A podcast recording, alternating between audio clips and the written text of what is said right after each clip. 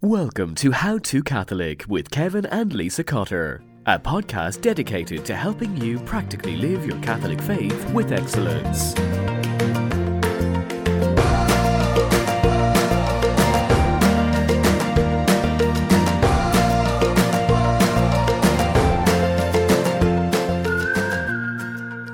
Welcome to the liturgical lowdown for the month of September. I'm your host, Lisa Cotter, and on this episode, I'll be giving you insights, histories, and ideas on how to celebrate and integrate the liturgical life of the Catholic Church into your own life this month. If this is your first time listening in on a liturgical lowdown, scroll back to season 4, episode 4, How to Liturgical Living, and give it a listen to get the most out of this episode. Thanks for joining me. Let's get started.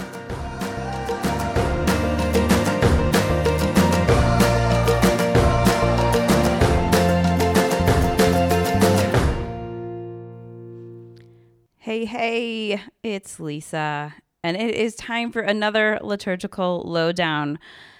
I have a little bit of a cold, so I'm sorry if I sound funny, but the show must go on, as they say, whoever they are. And I just love doing these. So, you know, a little cold's not going to stop me. So here we are, September, our third liturgical lowdown for the How to Catholic podcast. And I hopefully have some new insights and ideas for you for this month for celebrating the church in your home. So let's dive in here. This month, our monthly devotion for the month of September is Our Lady of Sorrows. Now, that actual feast day will be celebrated this month on September 15th, but the whole month is dedicated to Our Lady of Sorrows, so you can meditate and contemplate it together this entire month. Now, this feast, not feast, this uh, devotion this month is kind of similar to last month's devotion, which was to the Immaculate Heart of Mary.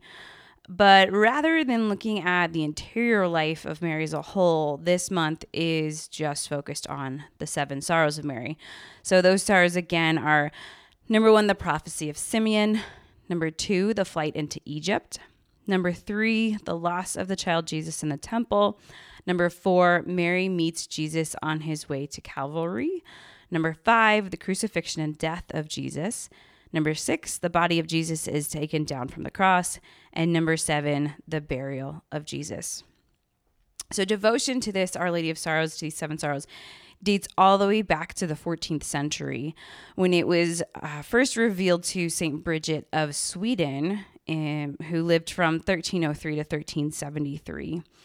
And that devotion to the Blessed Virgin Mary's several uh, seven sorrows was promised to bring about great graces to those who who um, remembered her sorrows, particularly through praying the chaplet, or sometimes it's called the rosary, but technically it's the chaplet of the seven sorrows of Mary.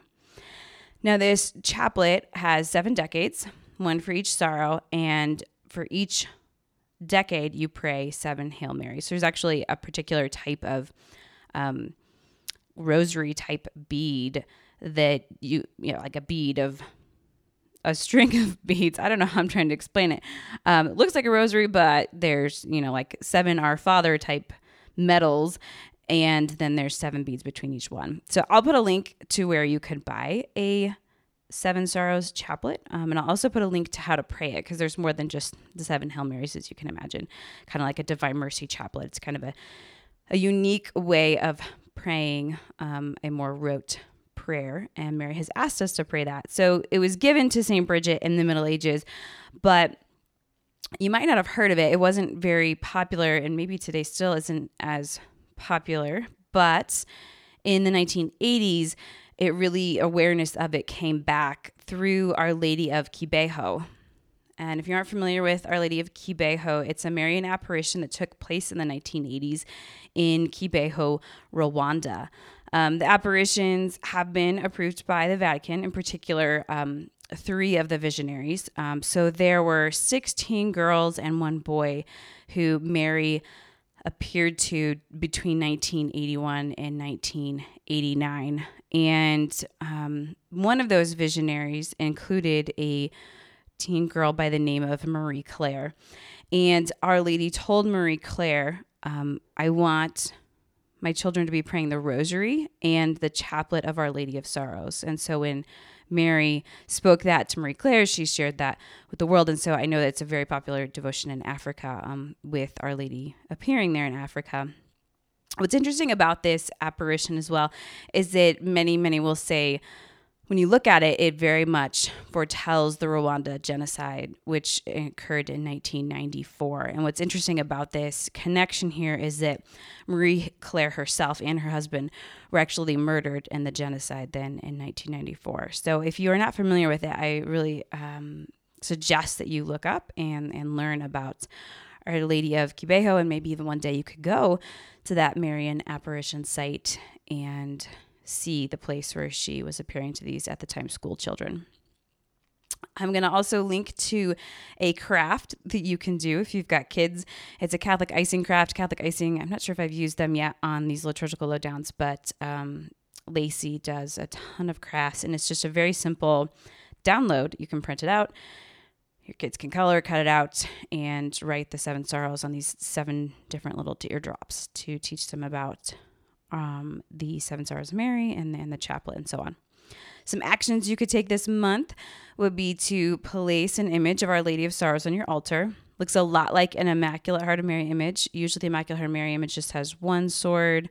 Um, kind of the, the difference that maybe makes it more an Our Lady of Sorrows is the seven swords. So, there are a lot of various images with seven swords that you could um, switch out if you have right now an Immaculate Heart on your altar. You can switch out the one sworded Mary for the seven sworded Mary. So there you go. And also, if you're not familiar with the Rwanda genocide or Our Lady of Kibeho, this would be a great month to read up on that as um, we learn more about and uh, pray more through Our Lady of Sorrows this month.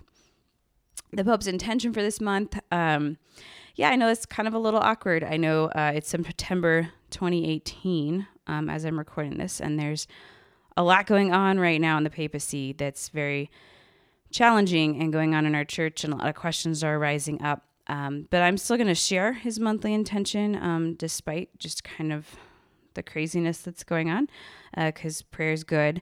And um, you can tell that this prayer was thought through because the prayer for this month, not that the other ones weren't thought through either, but you'll see the connection here. The prayer for this month is a universal prayer and it is for young people in Africa. Uh, the prayer, uh, the intention is that young people in Africa may have access to education and work in their own countries. So that is still a great good to be praying for. And I think maybe in light of it being the month of Our Lady of Sorrows, there may have been a connection there in choosing this month to be the month to pray for young people in Africa. So some actions that you can take this month as as you're praying uh, that intention would be to write the intention on a chalkboard, dry erase board, letterboard, place it in your prayer space. This also would be a great month to support an African mission, especially one that focuses on education, as the particular prayers for education and work uh, for young people. And I'm going to link to a place. It's a it's a from Catholic Relief Services (CRS). It's a fair trade guide. Um, this would be a great month to support fair trade items from Africa and support those who are working in Africa.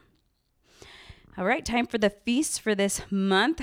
Time for a deep dive first. We're going to go through a few deep dive, then list some others of note. And again, I'm not going to list every single feast day that's out there because there are a lot of them. So I'm just pulling out some of the the oldies but goodies and some of the newer ones that um, are more known to us at this time. So, first one would be a very known saint, very well known saint, Saint Mother Teresa. Her feast day is on September 5th. And you're actually not going to see it yet on the general Roman calendar. So if you get that calendar from your uh, archdiocese and you know it gives you the feast days, it's likely that Saint Mother Teresa is not on there yet. She's a very new saint, so it might just not have been integrated. But September 5th is her chosen feast day from her canonization, which was um, not too long ago. It was either last year or the year before, 2016 or 2017. Uh, 2016, yeah. All right. Well, she is the uh, founder of the Missionaries of Charity. She's a winner of the Nobel Peace Prize. She was friends with Pope St. John Paul II. We're all familiar with her work with the poorest of the poor in India. Um, so there's quite a bit out there for how to celebrate her feast day with the recent canonization. Um, first of all, if you want to pray, uh, some forms of prayer with Mother Teresa on that day, motherteresa.org has an entire page dedicated to prayer. So I will link to that. Um, some of her favorite prayers, some of her personal prayers. There's a novena to her. There's prayers through for her intercession. All that is there. So you, if you want to um, pray in particular with Mother Teresa through Mother Teresa on her feast day, I'll link to that. There are some great children's books out there on Mother Teresa. I will link to a couple of those as well as there's a chapter book on her and a glory story, which is a, a children's audio CD. I'll link to where you can purchase that. Um, and there's the movie Mother Teresa. There's actually a couple of movies about Mother Teresa, I believe, but the most recent one, if you have an Amazon Prime membership, you can watch it for free, which is pretty fantastic. So you can watch for free via Amazon Prime.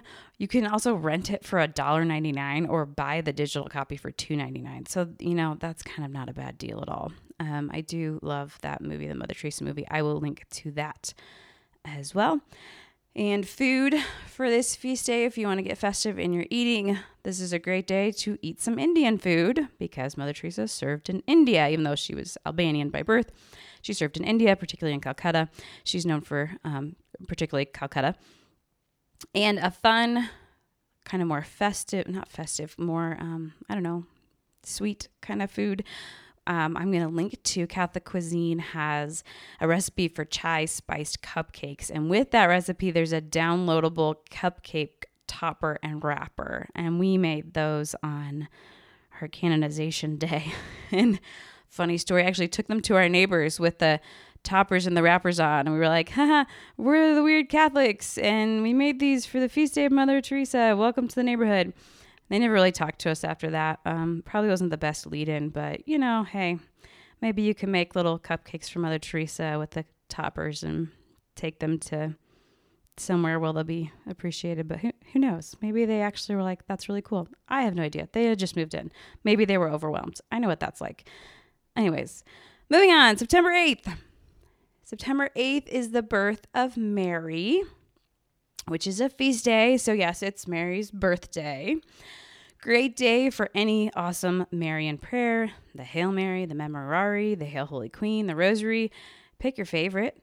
Also, a great day to, uh, with if you have kiddos, make a rosary craft. There are tons of ways you can make rosaries using beads, using rope. Um, and kind of a I mean, a traditional thing that we do on people's birthdays is we bake a cake. So go ahead and bake a cake for Mary and celebrate Mary's birthday and sing her happy birthday. I'm sure she'll hear you from heaven. You could even decorate the house with balloons and streamers, just like you would for anybody else, uh, particularly blue and white, because those are Mary's colors.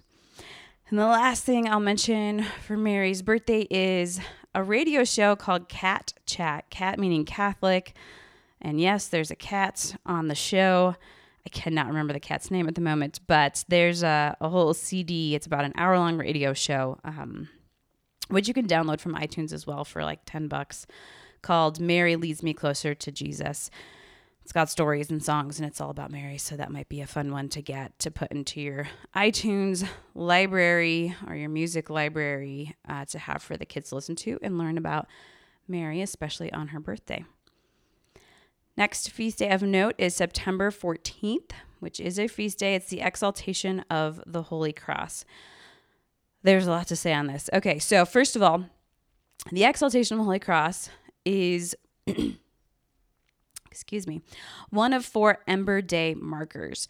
So I don't think I've ever mentioned Ember Days before, but Ember Days are an old tradition, as in, like, yes, like a thousand years ago, they were doing Ember Days.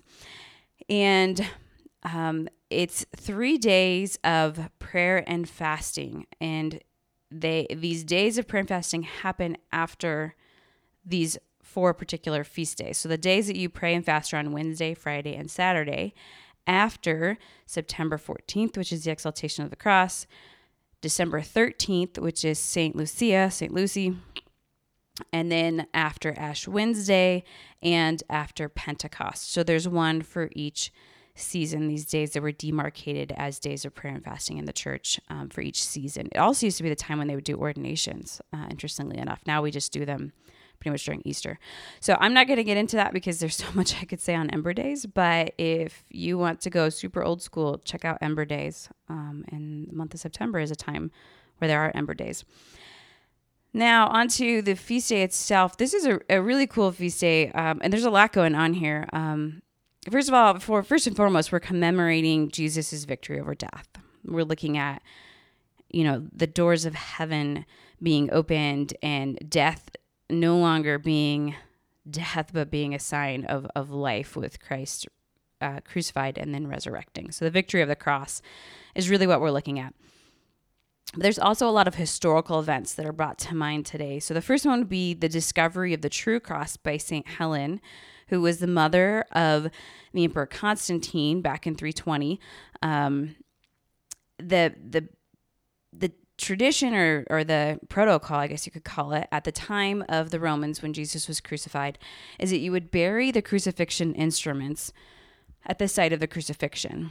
And so people knew that Jesus' cross, his nails, his crown of thorns, all those things had been buried. And so they would pilgrim to that site at Calvary and they would pray there. And of course, the Romans got annoyed with this because it was helping the faith to grow. So they built a temple to Venus over the site where Jesus had been crucified, which actually backfired because what it did is it preserved these items from water because there was this, you know, slab protecting it for the base of this temple to Venus. And all these items were being preserved. And so, despite this temple, Christians knew what was under it. They knew what had happened there. And so, you, of course, that was passed down through the years.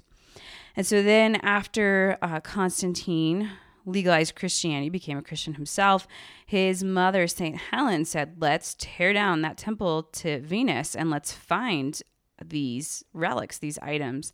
And that's what she did. They dug it up, they found all of the items of the crucifixion, um, just as just as you know we read about, and, and of course there were three crosses because Jesus was buried or not buried was crucified with the the two thieves, and so the tradition goes that um, I don't even know if it's tradition. I I believe this to be true. Um, is that Saint Helen took the three crosses um, to a dying a person who was dying, I believe it was a woman, and touched the crosses to this woman. And the first two crosses, nothing happened. And then when she touched the third, the wood of the cross from the third cross, the woman, um, you know, was miraculously healed and and was all better. So that's how Saint Helen knew that that was the true cross that Jesus had been crucified on.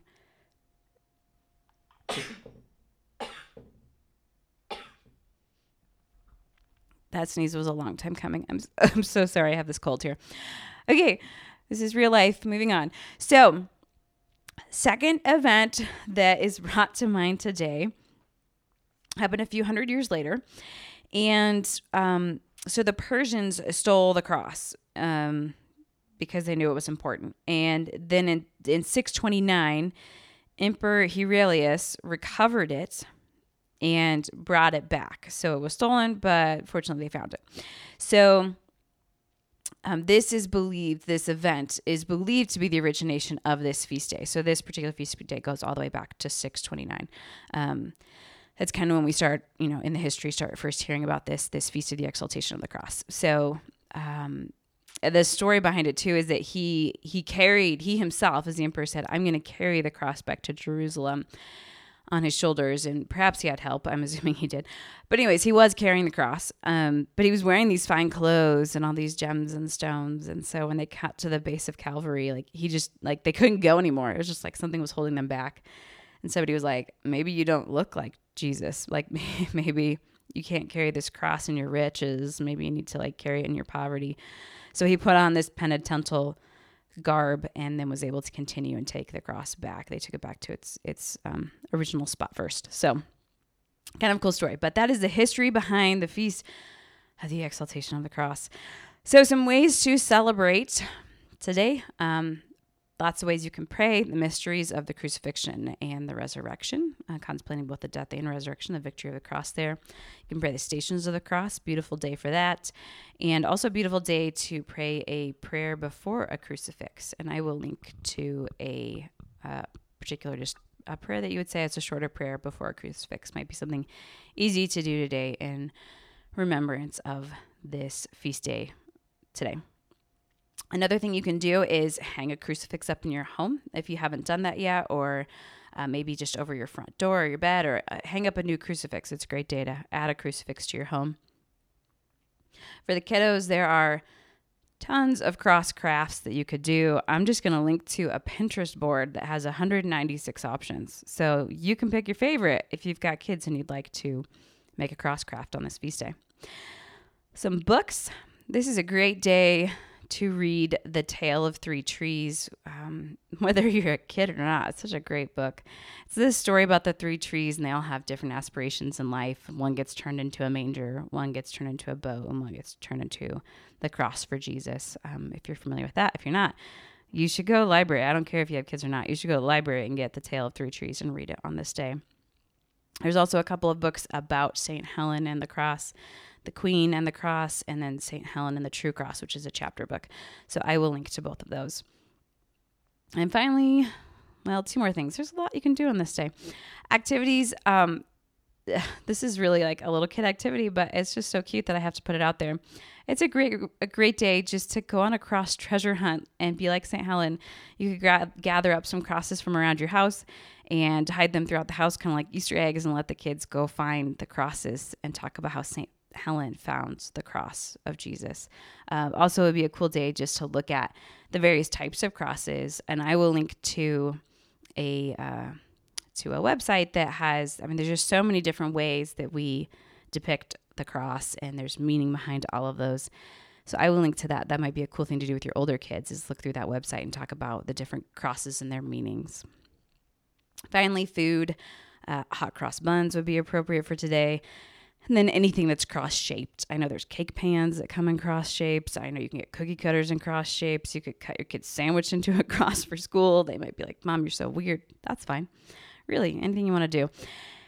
And then a kind of funky tradition is to use basil on this day um, because it's uh, the tradition holds that sweet basil grew all over the hillside where St. Helen found the true cross. So maybe it'd be a great day to make some pesto before the weather turns and you lose your pesto plant if you have one.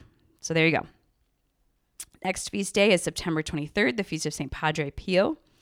Yeah, in 2018, when I'm recording this now, that's a Sunday, so you're not going to see it on the calendar. Um, but it is his feast day. He's more of a modern saint. He's an Italian mystic who had the stigmata. Um, he could bilocate.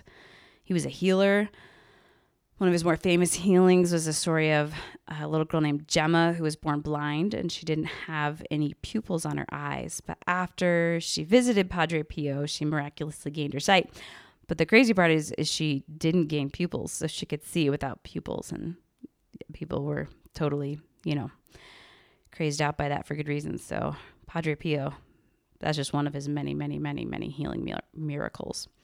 Prayer for today. Uh, I love his Stay With Me, Lord prayer, which is a prayer for after communion. I will link to that. Maybe you could uh, take a picture of that on your phone and pray that if you go to Mass on his feast day. I link to a couple of books. There's some children's books on Padre Pio, and there's also a great adult series. Um, and great, I say that because it's got like tons of reviews and massive five star ratings. Um, it's called Pray, Hope, and Don't Worry True Stories of Padre Pio, book one and two. So there's so much that he did, so many true stories that there's two books on it. So if you just want to like pick me up and just read miraculous stories and beautiful stories about healing and hope, this would be a great book to grab, one and two. And just, uh, yeah, remember that God is faithful. Last thing here. There's a movie, Padre Pio Miracle Man. Um, you can also get it free on Amazon Prime. So, Amazon Prime for the win this month. You can also get it free on formed.org. So, I will link to both of those. And then for the kids, there's a My Catholic Family Padre Pio episode. And if you want to go for the home run, definitely have Italian because he was Italian for dinner or go get yourself a cappuccino because he was a Capuchin. Anytime it's a Capuchin's feast day, go get a cappuccino because that's just fun. The last deep dive for this month is September 29th. which is the feast of Michael, Gabriel, and Raphael, our three archangels. So, Gabriel was the angel who announced to Zechariah the upcoming birth of John the Baptist and to Mary the upcoming birth of Jesus. Michael is our warrior angel who fights the devil and evil. He's often the one with the, you know, the statue slaying the devil who's beneath his feet with a sword. And then Raphael, who's the angel who took care of Tobias while he was on his journey, um, which is chronicled in the book of Tobit, which the Protestants removed from their Bible, which is such a shame because it's such a good book. If you've never read the book of Tobit, it's a bit more like a novel than some of the other books in the Bible. So I would definitely suggest, um, if you've never read Tobit, to go back and read it. Now, this feast used to just be for Michael, and the other angels had their own feast day, but they combined them all. Um, but you also might hear this feast day also as Michaelmas or Michael Mass. Um, that's kind of the traditional uh, name for this feast day today, but it's like Michaelmas plus some other friends. So, some ways to celebrate.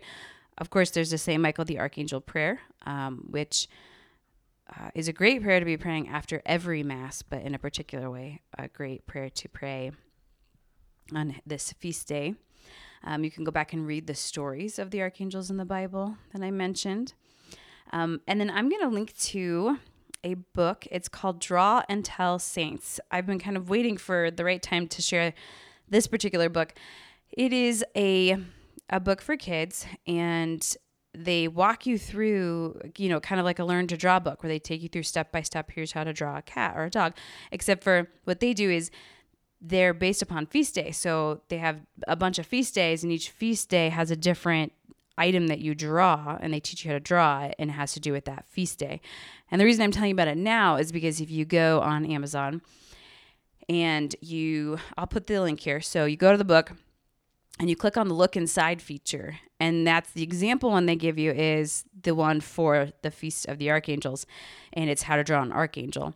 And it's really cute because it's not just how to draw but they they kind of tell a little story with it. So as you draw each part of the angel you like read about the archangels as you do it. So anyways that's a fun one. Um, that was a homeschooling resource that i loved. Um, i i need to pull it out now that um, that my my youngest is is kind of getting the age where she would really enjoy those kinds of things. So, uh, finally, food. There are a large amount of food traditions for this feast day. It's kind of a bit out of control. I can't go into why each of these countries eat these particular foods, but um, yeah, Michaelmas was a big day, is a big day of feasting um, throughout the world. So, first of all, let's go non traditional. Of course, you can make an angel food cake today. Also, the reverse of that, some people make a devil's food cake and then they like have St. Michael defeating it. So they like put a little cutout or get little like cocktail swords and, you know, defeat the devil, the cake devil, because that's fun. Um, tradition also holds that this is the last day to eat blackberries for the season because for uh, yeah, the tradition is is that blackberries are no longer good after this feast day because the devil spat on them on his way from heaven to hell. So I'm sure there's more there, um, but there's a connection with blackberries. So this is the farewell to blackberries day uh, if you want to have some blackberries. And then just some traditions from around the world in the British Isles and in Poland, goose is eaten. Um, not sure why. Uh, in France, they have waffles. In Scotland, they have St. Michael's bannock, which is like a kind of like a scone-like cake um, and in Italy, they have gnocchi for this feast day. So those are some traditional foods. So pick your favorite and uh, join in with those traditions. Other celebrations of note this month, just so we can round out and you know what's going on. September 3rd is Pope St. Gregory the Great. It's his memorial. He was the Pope from 590 to 604. He's a doctor of the church. And um, the Eastern Orthodox Church, the Anglican Church, the Lutherans, we all honor him as a saint. So that's why he's a Pope St. Gregory the Great. On the 13th is St. John Chrysostom. His memorial is that day. He is a bishop, also a doctor of the church. We have a ton of doctors this month. Pretty much everyone was a doctor of the church this month for some reason. Um, but John, so he lived in the fourth century, and Chrysostom is actually not his last name, which is kind of cool to know. It is Greek for golden mouthed. Um, and it was kind of like a, a, a name you earned for eloquence in preaching. So, you know, that's a goal for you to set to one day be a, you know, your name Chrysostom because of your awesome golden mouthed preaching. On the 15th is Our Lady of Sorrows. We talked about that a little bit already, so you can refer back to that for some things to do. On the 17th is the optional memorial to Robert Bellarmine, who is a doctor of the church. I told you, lots of doctors.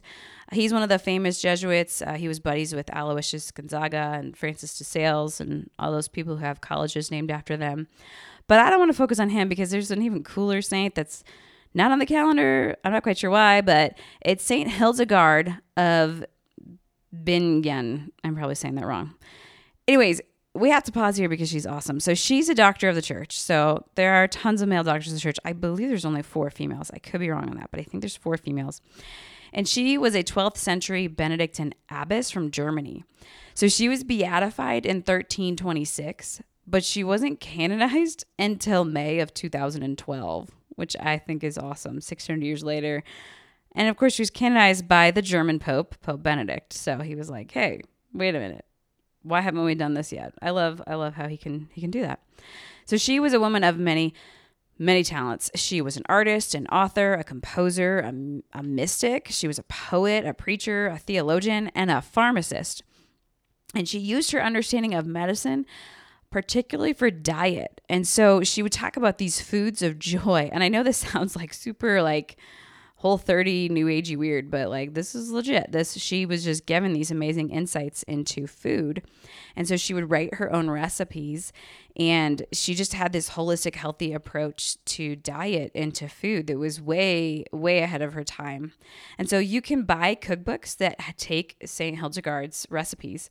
So i'm going to link to from st hildegard's kitchen is one and another one is uh, hildegard of ben bingen's medicine um, so you can, if you are a foodie, these would be some pretty cool things to look into to add to your cookbook collection. Um, recipes that a saint wrote a long time ago. So obviously she, you know, used very basic, very basic um, ingredients. I knew the word would come to me. Ingredients. That's what you put in recipes. Okay, next is the Feast of St. Matthew. He was the apostle who was a tax collector on the 27th. Oh, sorry, Matthew's feast day is the 21st. The 27th of September is Vincent de Paul. That's his memorial. He's the priest who's known for his great charity, most famously, and many churches have St. Vincent de Paul societies uh, where their aim is to serve the poor. That's after this St. Vincent de Paul. And then on the 30th, we have St. Jerome, who is a biblical scholar, biblical scholar who's best known for translating the Bible from Greek and Hebrew into Latin. That was kind of his greatest work. So that's it. There we go. Liturgical lowdown for the month of September. So, as always, your how to challenge for this month is to pick two things that you're going to do. And I promise I'm going to do a lot better job in the future here um, now that we're almost completely moved in. And uh, uh, share a couple of these things that we're doing in our home on Instagram using the hashtag HowToCatholic. And I'd love it if you join in. And I know some of you have done this a little bit here and there, um, but if you're going to do something fun, um, go ahead and share it with the uh, the world using that hashtag HowToCatholic. So for all the links to the ideas prayers, resources, books that I shared. You can find them in the show notes at made2magnify.com. Until next month, be saints. It's worth it.